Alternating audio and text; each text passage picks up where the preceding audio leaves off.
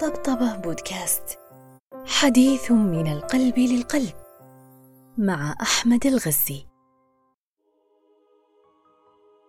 حين اشتد البلاء على سيدنا أيوب وفقد أولاده جميعا وماله وصحته ثم نبذ في العراء لنتانة جسده وبعد أن أمضى في المحنة دهرا طويلا. رفع أمله لرب كريم فاستجاب له وشفاه ورد له شبابه وماله ومثل ولده وسيدنا يونس الذي خرج غاضبا من قومه فاستقر في ظلمة بطن الحوت وظلمة قاع البحر فلم يجد له مؤنسا غير الدعاء والاستغفار والتعلق بمن لا يخيب ظن عباده. ليكون الفرج والخروج من الأزمة. بل وهداية قومه جميعا واتباعهم له. وسيدنا موسى الذي ألقي في اليم خوفا عليه. ثم شق اليم نصرة له. وأبونا وسيدنا إبراهيم الذي رمي في النار لتحرقه.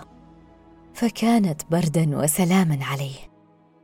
أما سيد البشر جميعا محمد النبي الأكرم.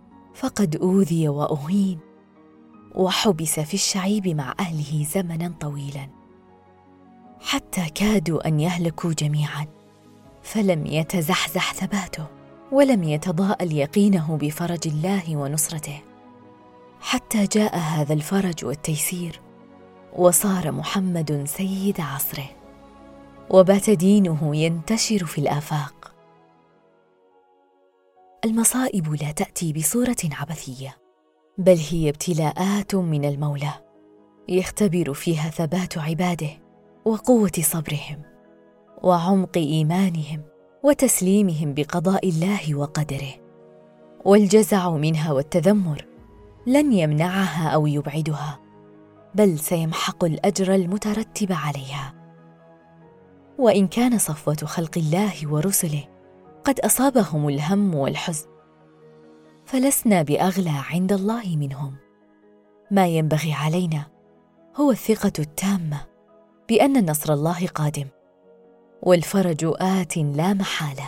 وربنا الذي وسعت رحمته كل شيء لا ينسى عباده ولا يهملهم ولا يتخلى عنهم ولا يتأخر ابدا.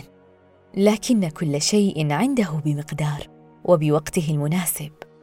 فكل ما عليك هو الصبر والثقة بالله ثم انتظار ما سيسعدك ويجعل دموعك تتسابق فرحا وسيأتيك حتما.